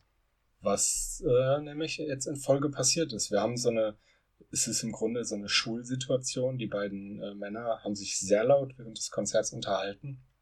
Und Phoebe konfrontiert die beiden damit und ich glaube, das hat auch fast jeder mal von einem Lehrer oder einer Lehrerin gehört, dass ähm, der den Satz sagt, wenn es so wichtig ist, dann doch bitte für alle einmal sagen. Was natürlich sehr unangenehm ist. Ich habe parallel, äh, ganz kurz, ich möchte dir kurz recht geben, also Helen Hunt wird in Staffel 1 noch einen Gastauftritt haben. Aber dazu kommen wir dann ja noch.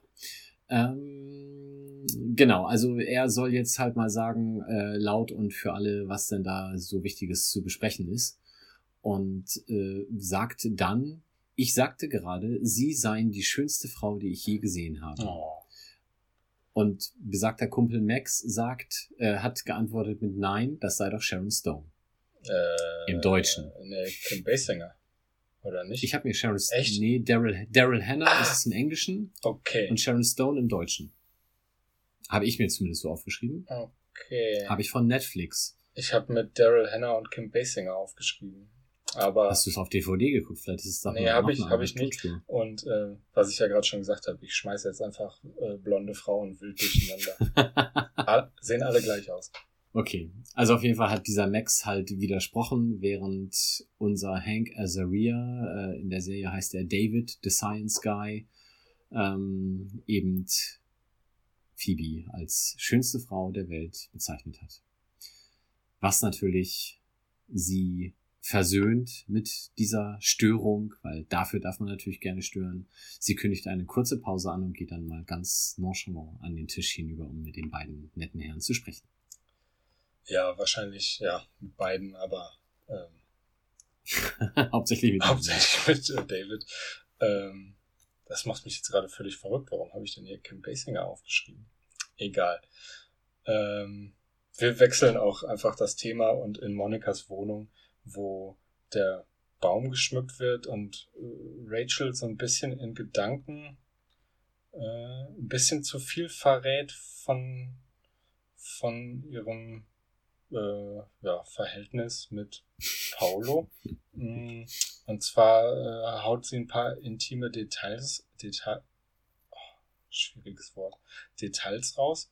Ähm, sie sagt, in der zweiten Nacht hätte Paulo ihren Brüsten schon je einen Namen gegeben.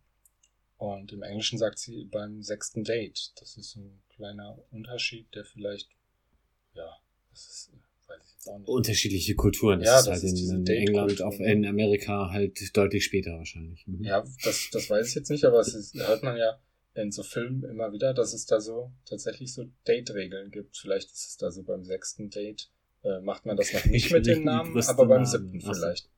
Naja, Das okay. sechste ist dann sehr früh, vielleicht. Oder beim achten, weiß ich nicht. Ja, also auf jeden Fall sind sie beim Tannenbaum schmücken und Rachel erzählt das, weil sich nämlich herausstellt, dass besagter David the Science Guy Phoebe bisher noch nicht geküsst hat. Ja. Wir erfahren leider nicht, welche Date-Zahl dahinter steht, Es aber scheint ja aber führt auf jeden trotzdem Fall, äh, Zeit vergangen zu sein. auf jeden Fall, ja. Das ist jetzt nicht der Ähm, nächste ich, Abend.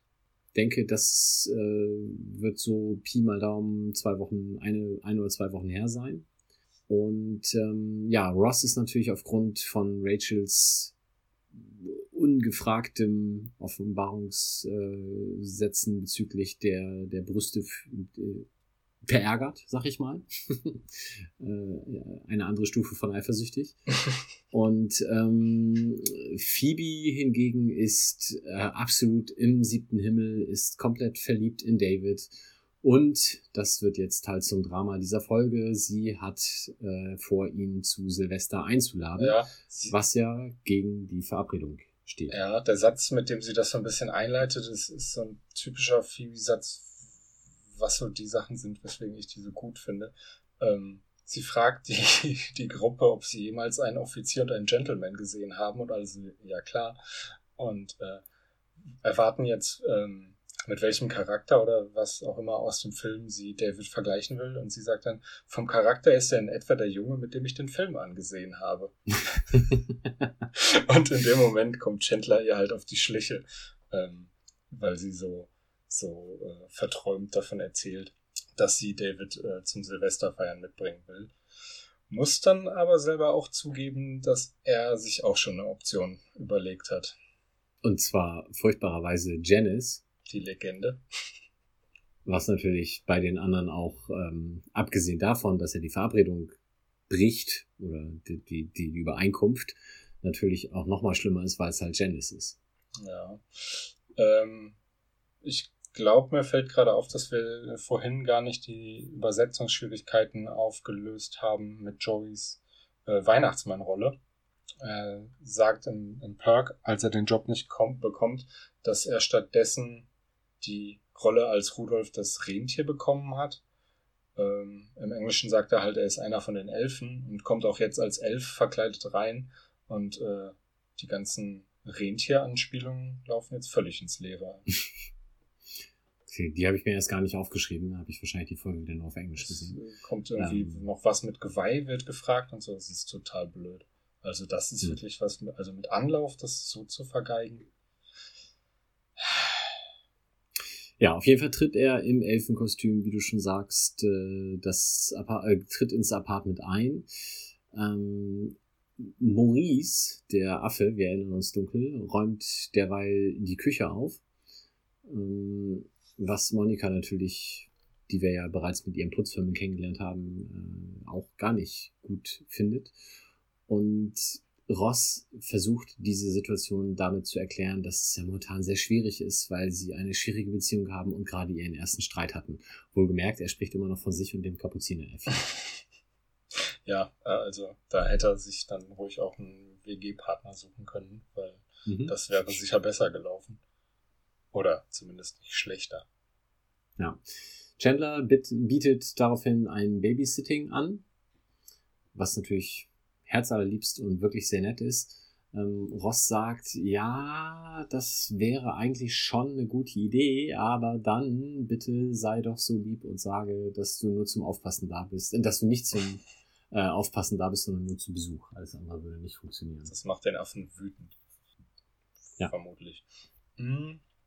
Wir wechseln in Davids Labor, wo Phoebe dann jetzt tatsächlich mal ein bisschen, bisschen ungeduldig wird, was das Küssen angeht. Und David steht an der Tafel und erklärt irgendwelche physikalischen Sachen, die ich natürlich nicht verstanden habe. Ähm, weil ich auch gar nicht richtig zugehört habe, will ich jetzt mal behaupten.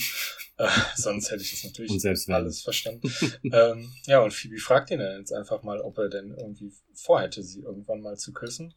Und David erklärt äh, auf umständlichste Art und Weise, wieso das noch nicht passiert ist. Ähm, genau. Er schreibt, ähm, also äh, erstmal schreibt, fragt sie, hast du vor, mich zu küssen? Und er schreibt Yes an die Wand. Und er sagt dann, dass es eben unvergesslich oder phenomenal, phenom, phänomenal werden muss. Ähm, was natürlich die Erwartungshaltung einfach schon sehr hoch, hochschraubt.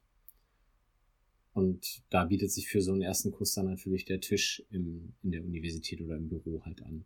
Den er dann leerfegen soll. Und äh, Phoebe ermutigt ihn so ein bisschen, äh, sagt ihm, dass sie glaubt, dass er ein Feger sei, der in einem Physikerkörper gefangen ist. genau. Und daraufhin muss er dann erstmal äh, den Tisch, ja, also er soll ihn leer fegen, aber er ist natürlich dann immer noch gewissenhaft genug, um erstmal das Laptop und das Mikroskop sauber fein wegzuräumen. Aber dann lässt er richtig die Sau raus und fegt alles, was dann auf dem Tisch ist, auch Seite. Ja, das chinesische Essen, das ist ja, bestimmt eine gute Idee da im Labor. Naja. Ich kriege hier gerade empörte Zettel zugeschoben. Meine Frau hat mir gerade äh, gesagt, der Affe heißt nicht Maurice, der heißt Marcel. Ich weiß nicht, warum ich mir das falsch aufgeschrieben habe. Das ist. Mehr Culpa. Sehr guter Service. Es kam mir komisch vor, aber mir fiel auch nicht ein, wie er sonst hätte heißen können. Ähm, ja. ja, also Marcel. Immer gut, wenn jemand aufpasst. So, wir sind zurück in Central Park. und äh, Monika hat Fun Bobby eingeladen. Das ist ein perfekter Name, oder? Großartig. Äh, wir kannten ihn noch nicht, oder? Also, nicht, dass ich wüsste. Also, er ist ihr Ex-Freund. Ja. Warum er Fun Bobby heißt, stellen wir später noch fest. Ich glaube, mich hat das ähm, am Anfang irritiert mit Bob der Weinflasche und Fun Bob, weil äh, Chandler nämlich dann sagt, äh, also äh, ob wirklich dieser Fun Bobby gemeint wäre, weil er würde auch einen Fun Bob kennen. Mm, ja. Aber ich glaube, es ist beide Fun Bobs und Bobbys sind nicht Bob die Weinflasche. Nee, sind sie nicht. Ist mir dann auch aufgefallen. Rachel bringt auf jeden Fall Joey einen Kaffee, wo Joey dann sagt, ja, der ist ja so voll, da passt ja keine Milch rein. Und Rachel beweist, dass sie die beste Kellnerin der Welt ist, löst das Problem souverän, indem flexibel. sie einfach ein bisschen, ja, indem sie einfach ein bisschen Kaffee runtertrinkt und dann passt die Milch auch wieder. Ja, mir ist aufgefallen, dass ähm, in der Szene, wo es dann halt drum geht, ähm, was am Silvesterabend um zwölf ja passieren wird, dass man jemanden braucht zum Küssen, weswegen ja auch Fun Bobby jetzt eingeladen wurde, wird im Englischen oder zumindest bei Friends in dieser Folge oft die Formulierung uh, When the ball is dropping äh, verwendet, was auf diesen äh, diese große Kugel abzielt, die am Times Square irgendwie dann mit dem Countdown runterfährt, oder? Willst du da ähm, das ist mir gar nicht aufgefallen. Das ist mir nicht aufgefallen. Ähm, ich glaube, man sieht es auch hinterher bei dieser Dick Clark-Übertragung und ich meine, da gibt es diese große Kugel, die dann mit dem Countdown runterfährt. Ah, okay. Ja, das ist äh, ne, Bucketlist mal Silvester in New York verbringen. Ich glaube, es wird furchtbar enttäuschend, wenn man es dann mal macht, aber habe ich bisher noch nicht geschafft. So, währenddessen realisierte Ross, dass inzwischen eigentlich alle außer ihm eine Begleitung haben werden. Er immerhin hat Marcel. Aber Marcel ist ähm, auch irgendwie momentan ihm gegenüber so ein bisschen abweisend und Ross fängt wirklich dran äh, an, dran zu zweifeln, ob das überhaupt noch eine Zukunft hat mit den beiden. Wen Joey jetzt hat als Date, hatten wir aber noch nicht gesagt, oder? Das ähm, ist so ein typischer Halbsatz von Joey. Er hat eine scharfe Braut im Kaufhaus kennengelernt. ah ja, stimmt. Mhm. ähm, ja, wird sich auch als äh, riesengroßer Erfolg für ihn herausstellen gleich noch. Richtig. So, Ross ist völlig am Boden zerstört. Chandler sagt, ach Mensch, sie hätten so viel Spaß gehabt, er und Marcel beim Babysitten inklusive Jonglieren, wo Ross jetzt dann auch noch feststellt, ach, mit dir jongliert er auch noch. Ähm, ja, und dann kommt äh, Max hinein, besagter Kumpel von äh, David the Science Guy und fragt nach David, ähm, ist offensichtlich bester Laune, weil sie haben eine Einladung nach Weißrussland. Ja, er ist nicht nur bester Laune, er ist auch super aufgeregt. Ähm, und fragt direkt so, oder sieht Phoebe und ist erleichtert, dass äh, er sie sieht, weil äh, er sie natürlich jetzt fragen kann, ob sie David gesehen hat. Und Phoebe fragt erstmal so, kennst du meine Freunde schon? Und seine lapidare Antwort ist nein. Und sie soll auch jetzt mal lieber sagen, wo David steckt. Er guckt so ganz kurz in die Runde und so, nee, und ja, aber jetzt mal weiter hier im Text, interessiert mich auch nicht. Ja. Verständlicherweise, weil er wird sie auch die nächsten drei Jahre nicht sehen, zumindest sein Wissensstand jetzt, weil sie sollen eben für drei Jahre äh, zu einem Stipendium nach Minsk und blöderweise schon ab morgen, nämlich ab 1. Januar. Oder haben wir schon Silvester? Ich glaube, wir haben noch nicht ganz Silvester, aber zumindest ab 1. Januar Ja. soll dieses Stipendium dann losgehen. Man hat erst den Eindruck, es geht direkt los, weil er, wie gesagt, äh, sagt David Bescheid, er soll seine Tasche packen. Ähm, aber es ist wohl noch äh, zumindest ein, Ja. zwei Tage oder so. Ist noch Zeit, zumindest genug Zeit, dass David es sich einmal so und einmal so entscheiden kann. Ähm, beziehungsweise ist äh, erstmal gar nicht klar, wie er sich entscheidet. Ähm, oh, nee, halt, er, er entscheidet sich erst äh, dagegen glaube ich, und macht Max ziemlich sauer. Genau, also wir schalten um zur Uni, wo die beiden zusammen, Max und David, gerade arbeiten und Phoebe hineinkommt. Und man merkt, Max ist ungehalten, denn David will, stand jetzt, nicht mit ihm nach Minsk. Äh, Im Englischen sagt er, ja, das ist ja blöd, er will nicht mit mir dahin, um mit Liveson, Yamaguchi und Flank zu arbeiten. Im Deutschen äh, überlässt man derartige Fachgespräche gar nicht erst den Zuschauern und beschränkt es ein mit den besten Physikern der Welt, äh, um die gar nicht erst zu benennen, weil der deutsche Zuschauer die eh nicht gekannt hätte wahrscheinlich. Äh, aber David will das eben nicht, sondern bleibt bei Phoebe. Ja, also sagt er irgendwie noch sowas, äh, will der Liebe frönen oder irgendwie sowas, ne? Mhm. Ähm, ja, glaubst du denn, die, die äh, Amerikaner hätten oder haben mit den Namen was anfangen können? Nee, ne? Das ist doch einfach nur so ein bisschen Name-Dropping und äh, Ich weiß nicht, ob vielleicht einer von denen Amerikaner war und dann vielleicht ein bisschen bekannter ist. Ich habe das nicht gegoogelt. Mir sagten die drei Namen auf jeden Fall nichts. Also ich wäre mit den besten Physikern der Welt auch bestens gefahren. und also mir auch nicht. Und ich habe ja gerade schon gesagt, dass ich ein großer Physik-Nerd bin. Ja, aber so ganz äh, durch mit der Entscheidung ist David halt noch nicht. Er ist so ein bisschen hin und her gerissen. Und ähm, ja, er, er geht jetzt so ein bisschen feigen Weg. Er sagt nämlich, Phoebe soll das für ihn entscheiden. Ja, ziemlich uncooler Move. Ähm, dass sie ihm die Entscheidung äh, abnehmen soll. Und sie entscheidet sich, ja, kann man ihr wahrscheinlich nicht übel nehmen. Ähm, sie will halt, dass er bleibt. Genau. Und sie landen wieder auf diesem Tisch. Stimmt. Äh, diesmal schmeißt er aber nur Sachen runter, die Max gehören, um nochmal richtig einen auszuwischen, nachdem er ihm schon den großen Minsk-Traum versaut. Fandest du das äh, charaktergerecht, dass Phoebe sagt, bleib hier? Ähm, ja, sch schwierig. Ähm, dadurch, dass man vorher nicht so richtig weiß und nicht so richtig erfährt, wie das bei ihr so ähm, mit den Männern läuft, kann ich mir schon vorstellen, dass sie in der Sache jetzt was wirklich ähm, langfristiges und erfolgsversprechendes sieht und deswegen kurzfristig die Entscheidung trifft, dass es also das äh, Bleiben für ihn die richtige Entscheidung oder für die beiden die richtigen Entscheidung, äh, richtige Entscheidung wäre. Ähm, ich finde es aber auch folgerichtig, dass sie sich später dann nochmal umentscheidet. Das äh, Okay. passt meiner Meinung nach tatsächlich zum Charakter. Würdest du was anderes sagen? Nee, genau. Also ich, ich, ähm, ich meine, das ist natürlich so der, der, die, die Szene an sich hat man ja wahrscheinlich schon gefühlte tausendmal in irgendwelchen Filmen und Serien gesehen. Und das, was man normalerweise dann ja macht, ist, ach nein, nicht wegen mir, nun geh doch bitte, das ist deine Chance, deine Karriere, bla bla bla. Und äh, das hätte ich sinngemäß auch dann eher von Phoebe erwartet und war in der Situation, als sie dann sagt, nee, nee, dann bleib mal hier, ähm, war, glaube ich, ich ähnlich überrascht wie David, weil der hat das, glaube ich, auch nicht kommen sehen. Du meinst, er hätte oder er hat darauf spekuliert, dass sie, dass sie äh, Ja. die Trennungsentscheidung abnimmt. Genau. Ja, das kann natürlich auch gut sein. Ähm, ja, zurück in Monikas Wohnung. Wir sind jetzt tatsächlich am Silvesterabend. Wir haben zwar vor ein paar Minuten gesehen, wie noch der Baum geschmückt wurde, aber Weihnachten wurde jetzt offenbar einfach übersprungen. Mhm. Und Yippie, Janice ist da.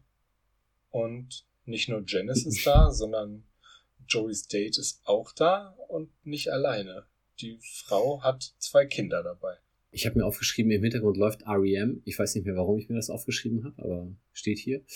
Und ähm, Joey's Date heißt Sandy und Sandy kommt mit zwei Kindern. offensichtlich nicht vorher mit Joey abgesprochen. Nee, da hat er absolut nicht mitgerechnet, weil ähm, ja, er dachte, da würde jetzt was für ihn laufen und wenn sie die Kinder mitbringt, sage ich mal, unwahrscheinlich. Unwahrscheinlich.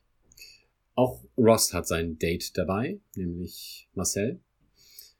Und äh, Monika ist da nicht so begeistert von, unter anderem, weil er ja da mal auf den Tisch gepinkelt hat. Kann man ganz gut verstehen. gut, also ich sag mal so, so ein Date, welches da mal auf den Tisch pinkelt, das würde man auch Joey zugestehen, aber naja, hat hier halt andere Gründe. Ähm, genau, Ross sagt aber, nee, nee, der gehört hierher und äh, ich passe auch gut auf ihn auf. Zack, ist, äh, ist er erstmal weg. Hat richtig gut funktioniert. Als nächstes kommt ähm, Rachel zurück nach Hause und auch hier nicht so wie erwartet, ähm, wie jetzt schon zwei von den anderen Gästen anders als erwartet ankommen, kommt Rachel ziemlich lediert an. Es hat äh, offenbar Zwischenfälle am Flughafen gegeben, gleich mehrere. Sie ist auch alleine. Ähm, der Esel, in Klammern Paolo habe ich mir aufgeschrieben, hat seinen Flug verpasst und darauf sagt Phoebe, verstehe. Und dann bist du explodiert. und äh, naja, wie sich rausstellt, hat es dann in Folge Streit um ein Taxi gegeben und Rachel hat sich ja nicht richtig geprügelt, sondern wurde verprügelt, während sie in ihre Notfall-Trillerpfeife gepfiffen hat und ist dann noch auf die Pfeife draufgeschubst worden und hat sich die Lippe aufgeschlagen. Und man muss sagen, sie sieht tatsächlich ein bisschen aus, als wäre sie explodiert. Ja. Ich habe ihr nur aufgeschrieben, sie wollte ein Taxi nehmen und wird von einer, blond, von einer blonden Frau angegriffen. Ja, Kim Basinger oder ähm, Sharon Stone. oder Daryl Hannah, genau. Stimmt.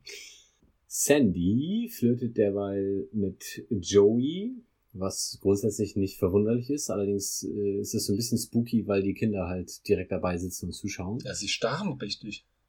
Ja. Die kennen das wahrscheinlich von Mama nicht anders. Ja, der Blick sagt irgendwie was anderes.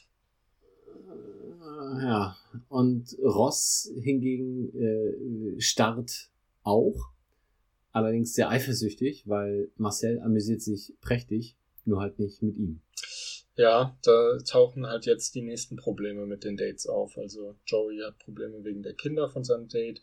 Äh, Ross wird ignoriert von dem Affen. Chandler versucht Janice zu ignorieren, was nicht funktioniert, weil Janice denkt, ähm, zwischen den beiden wird jetzt wieder äh, beziehungsmäßig was passieren, was Joey, äh, Joey, was Chandler, wie er sagt, äh, überhaupt nicht im Sinn hatte, als er sie zu Silvester eingeladen hat, was natürlich dann seinerseits wenig clever war. Und dann kommt auch noch der völlig verspätete Fun Bobby, der Monikas Date ja ist und überhaupt nicht funny drauf ist an dem Abend. Nee, Fun Bobby ist äh, verständlicherweise durchaus niedergeschlagen, weil vor zwei Stunden ist der Opa gestorben. Woraufhin ähm, Joey ankommt, bestens gelaunt und Fun Bobby anschaut und sagt, Mensch, du siehst ja aus, als sei jemand gestorben was nicht so richtig gut rüberkommt. Äh, Monika steht noch dahinter und versucht irgendwie zu verhindern, dass er was Dummes sagt, weil sie hatte halt damit gerechnet. Und ähm, ja, Van Bobby sagt es dann im Grunde so laut, dass äh, der ganze Raum, man hat, wie das auf, auf Partys bei Friends immer ist, ziemlich viele Gesichter, die man noch nie gesehen hat, also äh, typische Statistenparty. Ähm, alle scharen sich um Van Bobby und versuchen ihn zu trösten und im Hintergrund sieht man nur, wie Ross äh, ganz viele Fotos von Janice und Chandler machen muss, weil Janice immer noch denkt, ähm, ja, das wäre jetzt der neue Meilenstein in der Beziehung, den muss man auf jeden Fall festhalten. Das sieht Chandler allerdings nicht so, woraufhin Janice ihm eine Szene macht und Ross fröhlich weiter fotografiert. Ähm, ich glaube, dann verlassen wir das Apartment und kehren zurück an die Uni oder ich weiß gar nicht wo. Auf jeden Fall nee, zu die beiden sind auch auf der Party. Max. Ach, die sind auch auf der Party, mhm. okay. Max ist genau, seltsamerweise auch da. Naja, der gehört ja dazu. Ja, ne? aber und ja. ähm, möchte jetzt dann auch alleine die Reise antreten. David ist immer noch so ein bisschen unschlüssig, steht aber natürlich zu seinem Versprechen und das ist jetzt der Moment, wo es dann so ausgeht, wie man das von vornherein erwartet hat. Bei Phoebe siegt die Vernunft über das Herz und sie sagt ihm, er solle doch bitte nach Minsk gehen. Nachdem Maxi im Original Yoko genannt hat. Oh, weil ja, sie die ja, Band böse. auseinandergebracht hat. Ja, also Phoebe macht das auf eine sehr elegante Art und Weise. Sie baut ihm nämlich eine goldene Brücke, indem sie das Gespräch einfach für beide so durchspielt, wie es eben laufen sollte. Und äh, ja, am Ende ist dann eben die Abreise von David und Max, damit die beiden dann nach Minsk können. Ja, sie sagt zu David, ähm, dass also der, die beiden gehen dann halt sogar äh, vor 0 Uhr, weil sie ihm sagt, ähm, dass er sagen soll, wenn er das neue Jahr nicht mit ihr beenden kann, dann will er es auch nicht mit ihr beginnen. Und ähm, ja, äh, ich hatte mir aufgeschrieben, dass sie ihm quasi Regieanweisungen zum Schluss machen gibt. ähm, und dann sehen wir auch, wie es auf äh, 0 Uhr zugeht. Die Clark im Mhm. TV, was ich gerade schon mal kurz gesagt hatte. Ähm, Joey legt die Kinder schlafen, die, äh, ich habe den Namen vergessen, wie heißt sein Date nochmal? Sandy. Sandy ist nicht mehr zu sehen. Chandler erzählt mal wieder einer Frau die Story, wie er von einem V gebissen wurde und bettelt danach, dass sie ihn um 12 Uhr küssen soll, was auch riesig funktioniert.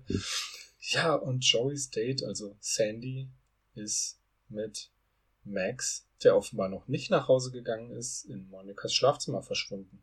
Ja, was dazu führt, dass äh, quasi alle anderen irgendwie fröhlich betreut sind, nur eben unsere sechs Protagonisten sich jetzt versammeln, alle äh, traurig sind ähm, und zumindest außer Fun Bobby sind auch alle anderen am Feiern, nur halt diese sechs nicht. Und ähm, ja, Chandler rechnet halt dann einmal drei plus drei aus dass es eben dann die sechs sind, dass es aber trotzdem irgendwie ähm, ja ganz gut zusammenpassen würde.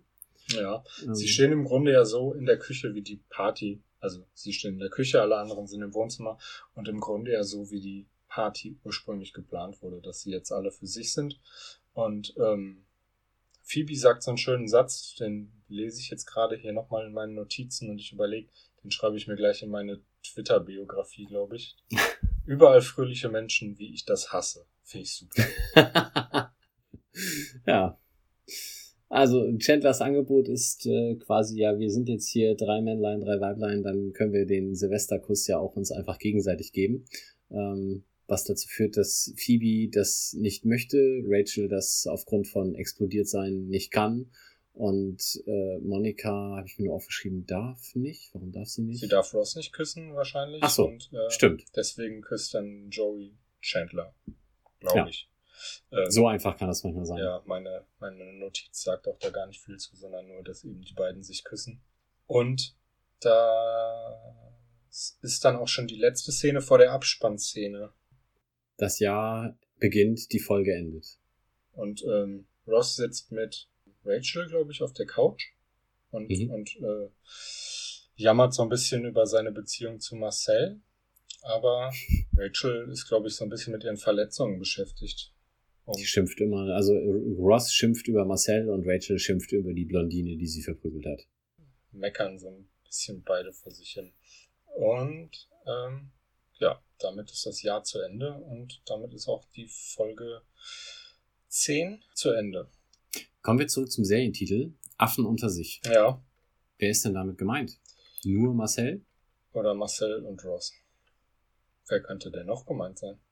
Ja, weiß ich nicht. Ich habe mich das halt im Nachgang dann so gefragt. Ja, Da sind wir wieder bei Übersetzung, ne, weil The One with the Monkey stellt die Frage nicht. nee, Affen unter sich ist halt Plural. das ist richtig. Hm, ja, also mir wird dazu jetzt nur tatsächlich nur einfallen, dass ähm, die Affen-WG gemeint ist. Ja, das mag sein. Ja. Wenn ihr dazu andere Gedanken habt, schreibt es uns gerne. Ja, Adressen ähm, könnt ihr im Abspann hören. Da habe ich die nochmal ganz fein säuberlich für euch aufgesagt. Wenn euch irgendwas einfällt oder äh, Verbesserungsvorschläge, einfach raus damit. Und ich würde sagen, damit verabschieden wir uns. In diesem Sinne. bis in zwei Wochen und schaut fleißig Friends. Macht's gut. Tschüss. Das war der Central Pod. Folgt uns auf Twitter unter central-pod. Auf Facebook findet ihr uns unter dem Namen CentralPod. Auf Spotify und Apple Podcasts sind wir auch vertreten. Lasst uns gerne eine positive Bewertung da.